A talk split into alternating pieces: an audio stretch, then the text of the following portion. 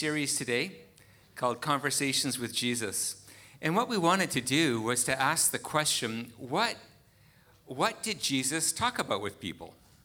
If you were to have a conversation with Jesus, what kind of uh, topic would he bring up? What would he be interested in? And so we want to go through the book of Mark and look, I think it's about uh, six or seven different conversation points that Jesus had with people during his time here on earth. And the first one that we're going to be looking at is his conversation with those who were accusing him of things. And so, how did he handle that? How did he handle people speaking against him, questioning him? What was he, how would he respond to that? Because sometimes we question him, we have accusations against him. And how would he respond to us? So, I'm going to pray, and then we're going to look at Mark chapter 3 today. Father, I thank you so much that you speak. You aren't some faraway God that we just have to imagine in our mind, but you came to earth and you spoke to us, and you let those words be written down that we could recount those conversations and hear you. And so I pray that that's what would happen this morning, that we would hear you afresh that we would know what's on your heart and that we would know how to respond to you. In Jesus' name, amen. So you're going to see up on the screen, we're going to read through Mark chapter 3. I'll make a few comments as we go through it, and then we'll, uh, we'll make three, uh, three comments, because that's what sermons have. Uh, then Jesus entered a house, and again a crowd gathered. Again, everywhere he goes, he's attracting a crowd so that he and his disciples were not even able to eat. When his family heard about this, they went to take charge of him. Now, what an interesting phrase went to take charge of him. It means to seize forcibly. It's the same word that you would use if you were to arrest someone of a crime. What scholars say is that uh, they were embarrassed by Jesus. He was kind of wrecking the family reputation. And so they were uh, out of their embarrassment, they came to take charge of him, to seize him. And they said, He is out of his mind and he's embarrassing us. This is the first accusation. There's two in this passage. This is the first accusation of Jesus is that he's crazy. He's out of his mind. The second accusation follows. Verse 22 And the teachers of the law who came down from Jerusalem said, he is possessed by Beelzebul. By the prince of demons, he is driving out demons. So, what's their issue? They're feeling threatened. This guy is coming to steal away at least two things their security, their status, and their significance. And so they're not happy with Jesus. They feel threatened. They feel like he's contradicting uh, God's word. And they're here to accuse him of actually coming from Satan. Well, that's different than who he is. So Jesus called them over to him and, then, and began to speak to them in parables or stories. How can Satan drive out Satan? You say I'm from Satan, and I just I just drove out an evil spirit. How can you say that Satan is driving out Satan? If a kingdom is divided against itself, that kingdom cannot stand. If a house is divided against itself, that house cannot stand. And if Satan opposes himself and is divided, he cannot stand. His end has come. Now, this is a very interesting thing to say. He says uh, basically this Okay, you say that I come from Satan, uh, but I cast out Satan. So even if I came from Satan, I'm still destroying him. So what are you talking about? You're, you're making no sense. Uh, regardless of where you think I came from, look at the evidence of what I've done and you'll see that the end of Satan is drawing near because of my work. My love is vanquishing his evil. In fact, no one can enter a strong man's house without first tying him up. Then he can plunder the strong man's house. What is he saying? I'm stronger than Satan, and I'm tying him up. And the evidence of that is I cast out demons. And this is what really is going on love is conquering evil. Then he explains what is really going on. both regarding his family and the religious leaders who are opposing him. And this is a hard verse that many people are paranoid about. Uh, truly, I tell you, people can be forgiven all their sins in every slander. Uh, the word slander is the same word as blasphemy. So it's, it's the same word. In every blasphemy they utter. But whoever blasphemes against the Holy Spirit will never be forgiven. They are guilty of an eternal sin, or in another version, a sin with eternal consequences. Now, the tricky part of this is what is this blasphemy of the Holy Spirit that doesn't allow us to be forgiven? So, the moral of this morning is that we should all be paranoid and uh, make sure we don't do that thing, whatever that thing is. Uh, let's just comment on that for a moment. Uh, in 1 Timothy 1:13, it talks Paul, the apostle Paul talks about being a blasphemer of God and then being forgiven. And just the verse before it says that all blasphemy will be forgiven. So, what's this talking about? In one place, it says that blasphemy will be forgiven. In another, it says blasphemy won't be. So, people get hung up on the idea that we're blaspheming God's Spirit as opposed to God, but that doesn't really work because God is God. So he seems to be contradicting himself that you can be, you can be forgiven and then you can't be forgiven. as I read and study this, this is what I think it means. If you attribute the work of Jesus' Spirit to Satan, you will suffer eternal consequences. So, uh, this is how it works in my mind. If you look at what God does and say that that's Satan, then you're attributing all that work to Satan, not to Jesus, which is then nullifies any of his work. And what's the primary work that we need him to do? To save us from hell, to save us from eternal damnation. And we need him to forgive our sins. And if we don't attribute this work to him, then we can't see how this other saving work apply to us either. And so, as we look at the work of God and say that's the work of Satan, we're actually excluding ourselves from all of his saving work, particularly the work that would forgive our sins. So it's basically saying if you don't believe in God, you can't be saved. That's basically what it's saying. And he said this because they were saying uh, he has an impure spirit. So they're accusing him of not being the Son of God. And if he's not the Son of God, he can't save. And that, of course, would leave us with an eternally difficult situation. Then Jesus' mother and brothers arrived, standing outside. Now, this idea of standing outside is going to be important in a minute, so take note of that. Standing outside, they sent someone in to call him. So they're still insisting on uh, taking control of their son. And a crowd was sitting around. So you have some people standing outside and other people sitting around. That's going to be important in a minute. A crowd was sitting around him and they told him, Your mother and brother and brothers are outside looking for you. Who are my mother and my brothers? he asked. Then he looked at those seated in a circle around him again and said, Here are my mother and my brothers. Uh, whoever does God's will is my brother and sister and mother. And so he's saying, uh, There's something thicker than blood, and it's a trust relationship with my Father. And if you have a trust relationship with my Father, then we're family. And if you don't, it doesn't matter where we came from, we're not family. It's a powerful thing to say. So, let's look at let's talk a little bit about this. What is behind their accusations? One that he's crazy, and the other is that he's from the devil. What's behind their accusations? As we've already said, uh, they felt ashamed and threatened. You have one group of people who feels ashamed. Uh, they are embarrassed about Jesus. Have you ever been embarrassed about Jesus? have you ever found it difficult to say that you're a Christian when you're at school or when you're working and you go, well, you know, I, I go to church, but it's embarrassing.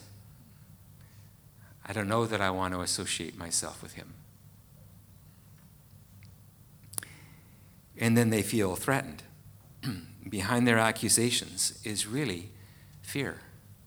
I feel threatened by him. And if I let him be who he says he is, this is going to have huge implications on me. It's going to cost me something. And I feel threatened by that.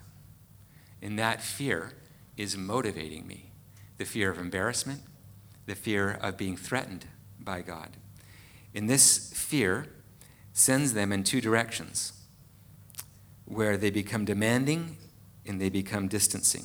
And if you've been in a marriage seminar, you know that those are the two primary problems in a marriage relationship. Any relationship that's unhealthy, that's motivated by fear, goes toward control or distance. And this is what we see in this passage. Therefore, we demand. It says that they would take charge of him. What does it mean to take charge of Jesus? How do you do that? How do you take charge of Jesus? I think it means that we believe that we know better than him. No, no, no. I know what you think. I'm going to tell you what I think. I know who you say that you think you are. I'm going to tell you who I think you are. No, I thought this through, and I'm 24 years old. And so I pretty much know everything. And so uh, I'm going to tell you who you are. I'm going to control you. I'm going to reimagine you in my mind. I'm going to be critical of what you do and what you say because I think I know better. You think you're loving? I just saw, I was uh, looking through Facebook this morning. I always have to, you know, qualify that, that it wasn't Instagram. But, uh, but anyways, I'm looking through Facebook this morning and um, I saw somebody posted that there's a new line of gender neutral children's clothing that's just come out and they were posting that they were advocating that and supporting that. and uh, just walked by a, a, a universal bathroom. Now, I'm very sympathetic to the struggles that people have in terms of gender identity. I can imagine it being very challenging. But what we say is no, no, no, I know what's loving. I figured it out. I've thought about it for a long time. I've seen the abuses uh, toward people who are different. I hate those abuses, and so I have a solution for that. Now, congratulations for being insulted by the abuses toward people. That's great. But somehow we know better than God as to how we should behave toward these things. We take control. No, that's not what it really means when we read the Bible. It doesn't really mean that. It really means this. Because I've thought about it for a minute. I think that we do this all the time. We look at a moment in which we could be embarrassed.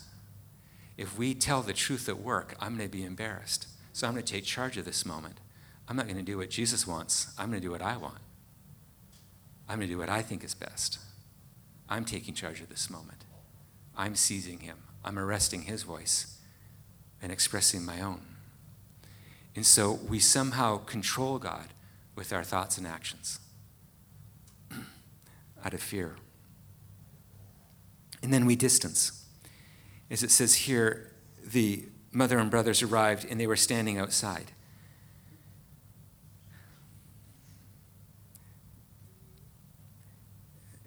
That somehow we disassociate ourselves. I think of Peter, who, when Jesus was arrested before he went to the cross, and people ask, you know, do you know him? I don't know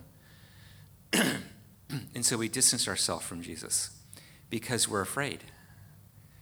And I think it's very easy for us to stay, you know, I really struggle with reading my Bible. I really struggle with prayer. I struggle with, uh, with drawing close to God. And I know I should, but I don't. Not very often. And we think that the solution to that is to somehow try harder. We should um, we should set our, our alarm five minutes earlier or half an hour earlier, however ambitious you are. And we should become more disciplined and we should really mean it. But maybe what's driving that disassociation, what's driving that distance, is really a fear. a fear that God would be in control. Uh, we're engaging in a relationship that we can't control. One of the things that uh, I think about often when I read my Bible is I think that, uh, that I, can't, I can't control what I'm going to be reading next. And I might not like it, and it might just be boring. And so I'm afraid that I'm not going to get anything out of it. I'm afraid I'm going to be stupid, look stupid. Uh, I'm afraid I, I won't connect or he won't come through. And so I'm just going to distance myself. I'm not even going to bother trying. And the challenge is to link these behaviors of ours to a fear. To the fear of either being, uh, being embarrassed, but the fear of also just losing control and uh, not being who we want him to be for us. And so we can demand our distance. Now, how uh, does Jesus defend himself of being accused of being insane and impure? How does he defend himself?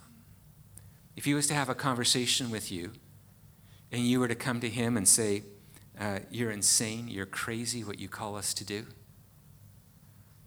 I would go so far as to say you have an impure spirit in you. I don't think you understand what love is the way that I do. Now, he knows that it's about fear, but how does he respond when we're angry at him and we don't think he's doing what we should do?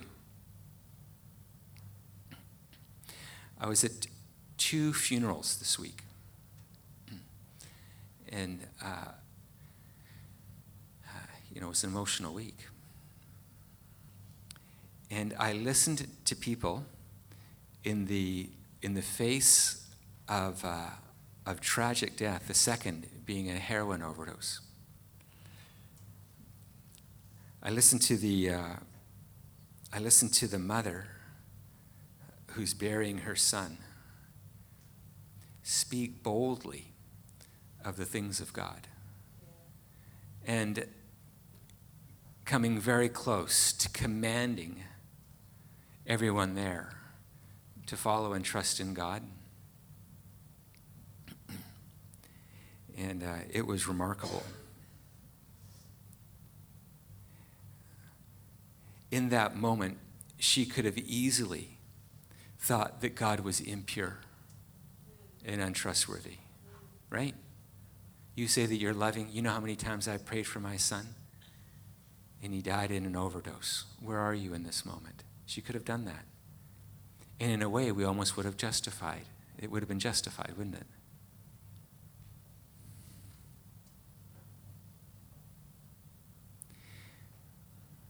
So here's his response to whatever accusation we would have against God. Whatever. Whatever. Look at my work. You say I'm evil? Great. Then Satan drove out Satan, you know, and his end still comes. My evidence is that my love is defeating Satan's evil. And uh, you can't argue with that. So you go have your opinions. You tell me what you think is right and what you think is wrong. You can do that. But at the end of the day, I have evidence. And that evidence is demonstrated in what I just did among you. What silences our accusations is not a fine sounding argument, it's a demonstration of the Spirit of God. That's what silence arguments. I still think that this is true today. People have lots of accusations against God. And I'll tell you why they don't hit my heart because my life has been changed by the reality of Jesus Christ and the working of His Spirit. My life has changed. I still remember the night that I became a Christian and I woke up the next morning and I knew I was different. I just knew I was different. I knew that I was given a new heart, a heart of flesh that replaced my heart of stone. I have evidence that refutes any accusation you would have against God. And you could t- talk about science and whatever. It would be whatever for me. And I don't mean to be insulting, but you can't compete with my changed heart. You just can't. You can't compete with the time that a demon left me and set me free. You can't compete with that. You can't compete with what God has done in my heart to help Debbie and I have a loving relationship with one another. You can't argue with that. I don't care what you're thinking. I know that I've prayed and my wife loves Jesus. And because of Jesus' presence in our relationship, we're different people. There's just there's nothing you can say. There's nothing you can say when I me of all people lay my hands on somebody and they get well physically. You, if you know me, you'd know that that's a miracle. I'm not into medicine or anything like that. And so, you know, and and God does something. Physically heals somebody. What are you going to say to that? Whatever. Whatever. Great, Satan drove out Satan. His end is still going to come, is the argument. You follow me on this? This is powerful. This is powerful because the way that we often overcome our fears is through rationality, thinking them through. And Jesus' response is look at me. Just look at me. And all look at what I've done, and all your fears, all your accusations are going to be silenced by evidence, not by an emotional plea or some logical reasoning. I was just, uh, I was just talking to somebody the other day. They're uh, working in China, and he was saying he's a he's a prof, and he was saying I didn't know this that the uh, I think he said all. I'm pretty sure it was all, but let's just back off of that a little bit because I don't have a super good memory. Most of the universities in China were all started by Christians. Isn't that amazing? So here he says, uh, he says, you know, you don't, government doesn't necessarily want everybody to know that because it doesn't serve their agenda very well. But you have undergirding so much of humanity the presence of God, bringing hospitals and education, personal transformation, social transformation, and most importantly of all, the greatest work of all, the work of the cross. How can you argue with the work of the cross? How can you argue with an innocent man dying and rising from the dead? You can't argue with that. You can have questions about it for sure. You can be confused. I'm confused all the time. But the evidence is irrefutable.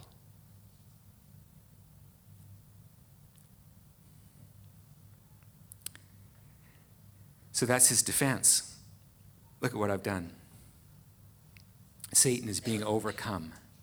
His end has come, as it says in verse uh, 26. Number two, what's our danger then? If that's his defense, what's our danger? Well, the danger is this blasphemy against the Holy Spirit, saying that the work of God is the work of Satan, or maybe in modern times, the work of God is the work of man. Look at all that we've accomplished. Isn't this incredible? We're amazing. Who needs God anymore? What's our danger? Our fears can separate us from Jesus forever. So we can look and be paranoid about whether we blasphemed against the Holy Spirit. Or we can back it up just a minute and say, What's threatening me? What am I embarrassed about? And we can look at the motivation of Jesus' family. We can look at the motivation of the religious leaders and understand that a life that's motivated by fear produces accusations, blasphemy. But it's the fear that needs to be our concern, and not the paranoia, which is just another fear, of whether we have said a thing that might curse us forever. The fear is the problem. now, I'd like to encourage you with something. Don't befriend your fears. It seems as though uh, fears are a trump card. And that if you're afraid of something, we all back off and go, whoa, you know, I didn't know that you were afraid. I, I mean, that's legitimate. You're afraid of losing your job? I totally get that. You're afraid of what people are going to think about you? Oh, yeah, I'd be afraid of that too. You're, you're afraid of, uh, of if, you know, you're going to say something stupid? Yeah, that would be embarrassing. And somehow, fears justify unfaithfulness and mistrust. Somehow it's, it's, it's justified if I have a fear. And if I read anything in this passage, it's this that if I am motivated by fear, I will make my Savior my enemy because I won't be able to control him. I won't ha- be able to manipulate him to have him do my bidding. It will cost me something, and I'll probably suffer. And if fear motivates me, I won't be a Christian. Sobering, is it not? What if God would say to us, don't negotiate with your fears? Don't work them a deal. Hey, you know, I, I don't want to lose my job, so what I'm going to do is I won't say the name Jesus, I'll just say I'm spiritual.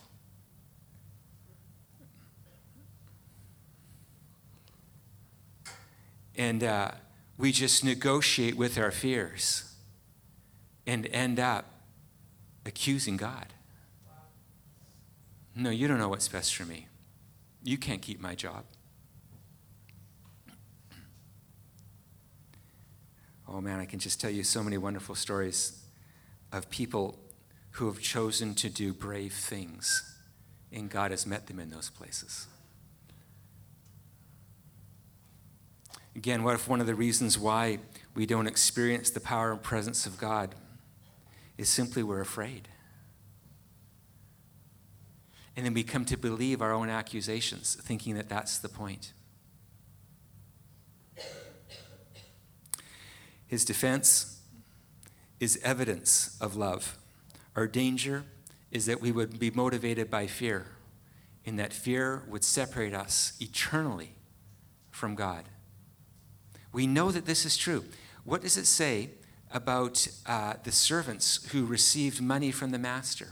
What was the reason why the servant who received uh, one, it depends, one bag of gold, or uh, what was the what was the defense of that uh, of that servant?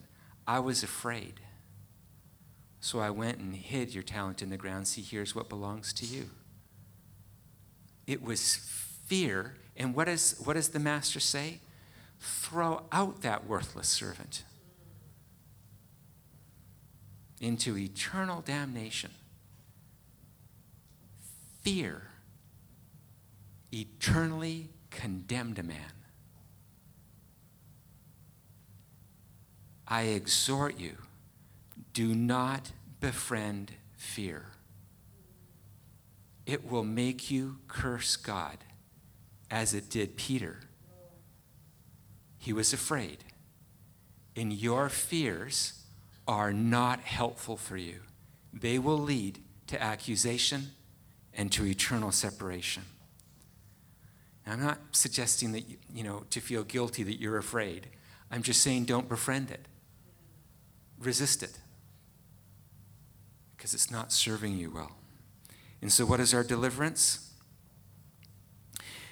Uh, it's the final verse. It says, uh, "Those he looked, Eh, he then he looked at those seated in a circle around him." So this is this is not somebody outside making accusations, feeling embarrassed or threatened. This is people who have come in. They're they're near Jesus. He said, Here are my mother and my brothers. Whoever does God's will is my brother and sister and mother. Those who do God's will draw near to him because obedience quiets our fears. So I love how this comes full, full circle.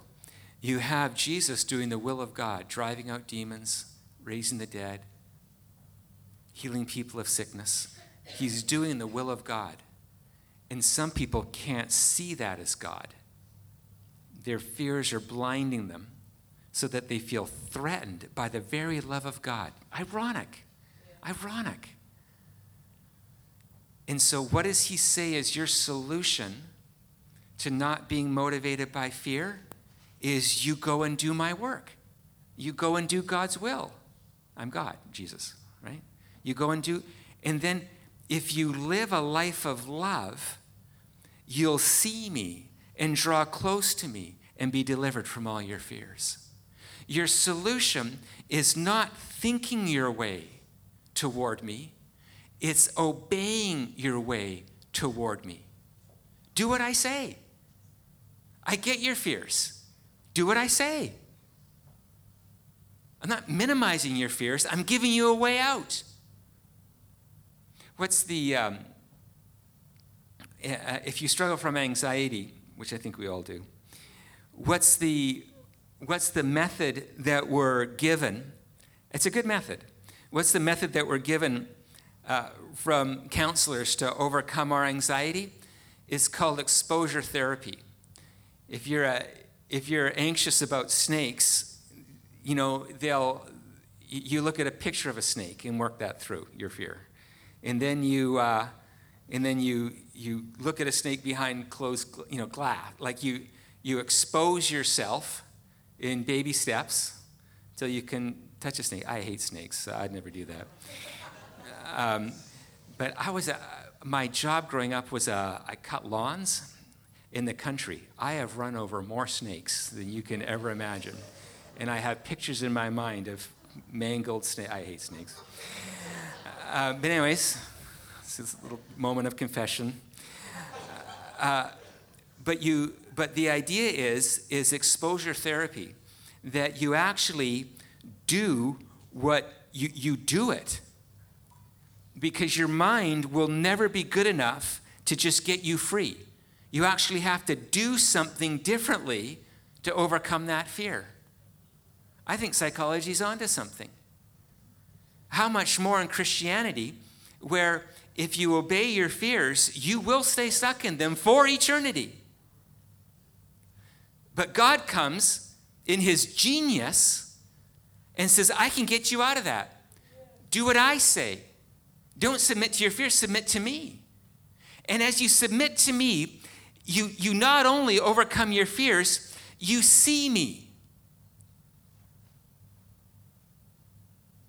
You know, I, uh, you know, I've been doing this pastoring thing for a while and been trying to follow Jesus for a while.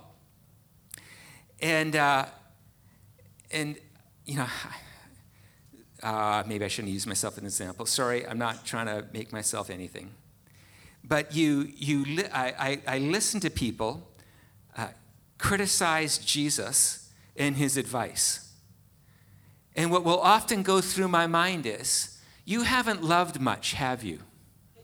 That's what goes through my mind. Because if you really tried to see lives changed and invested yourself in someone else, you would understand God. But if you live a self protected life, God is going to be a mystery to you. You're not going to get him at all. He just makes weird stuff, makes that weird stuff that looks evil to you. It looks like an impure spirit.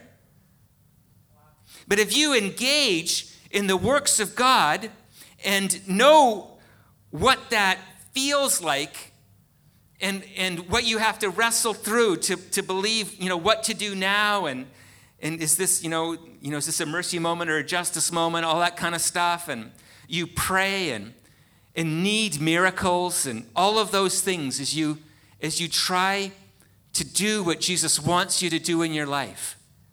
You just see Him differently. Not only do people get loved, you, you come from the outside to around him. It's just what happens to you. So we think that our, you know, our Bible reading is a matter of, of working stuff. It's a matter of obedience. I'm desperate to read my Bible because I just tried to love a few people today. And I feel so inadequate. My word. I mean, I, I think of what I say and it just feels like, you know, wah wah. Like it just, how is this ever? And I just need God. I need to read his Bible or I'll go crazy. I'll go crazy. And so, so what if the answer to accusations, what if the healing of our fears is found in doing what Jesus tells us to do? To love the lost to be kind to one another, to overlook an offense, to not draw attention to ourselves, but to glorify Him? What if doing those things would be our deliverance? Now, I know Jesus is our deliverer. I'm, I'm not, it would be the way to receive that deliverance through doing the will of God. Isn't that outstanding? Now, I don't know about you, but I always find these kinds of sermons disappointing because I'd prefer something more clever that would take me years to unpack. It would allow me to procrastinate just a little longer. But God comes in His infinite love and says, You can do this now, and I will deliver you from your fears. Your accusations will no longer hold weight in your heart because you'll see me. The evidence will be clear as you participate in my work. In conclusion, living the I didn't write this in the on the thing, but living the gospel enables us to receive the gospel. Living the gospel enables us to receive the gospel. And if we struggle with knowing that we're forgiven, love somebody else. Work through forgiving them, and then you'll know the love of the Father. You'll get it in a way that you won't get it simply by meditating on it. Go forgive someone else, and you'll see just how much your Father has forgiven you. Living the gospel enables us to receive the gospel. Paul says in Romans 1:16, "For I'm not ashamed of the gospel, because it's the power of God." And he has evidence of the transforming power of the Christian message of the living God. And so he's not afraid because he's been doing it, not just talking about it.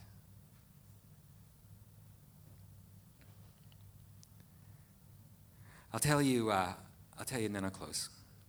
Here's my, here's my, it's a, it's a fear. I don't know if it's healthy, you can judge for yourself. Here's one of my, my biggest concerns for our church we have these things called discussion groups or discipleship groups, whatever you want to call them, D groups. And I'm concerned that we're going to be in our D groups talking forever about being obedient. I cannot tell you how afraid I am of that. And we're going to get into the Greek and Hebrew. We're going to discover exactly what obedience means. We're going to pray for one another, and we're not going to do the will of the Father. We're not going to reach out. We're not going to overlook an offense. We're just going to pray about it and think about it. I can't tell you how afraid I am of that. Because I feel as though, I believe, that if we are not a people of obedience, doing the will of God, Jesus will never make sense his word will never become life giving. And the lost will be punished by our disobedience. And that's not right.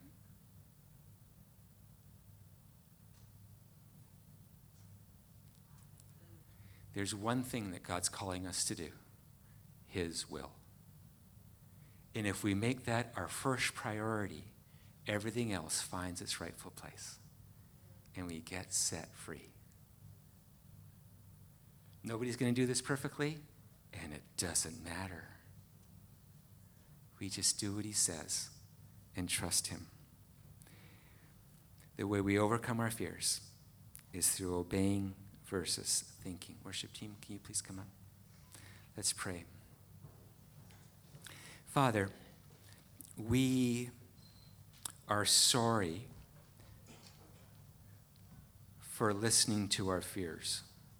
We're sorry for exalting them so much that we actually accuse you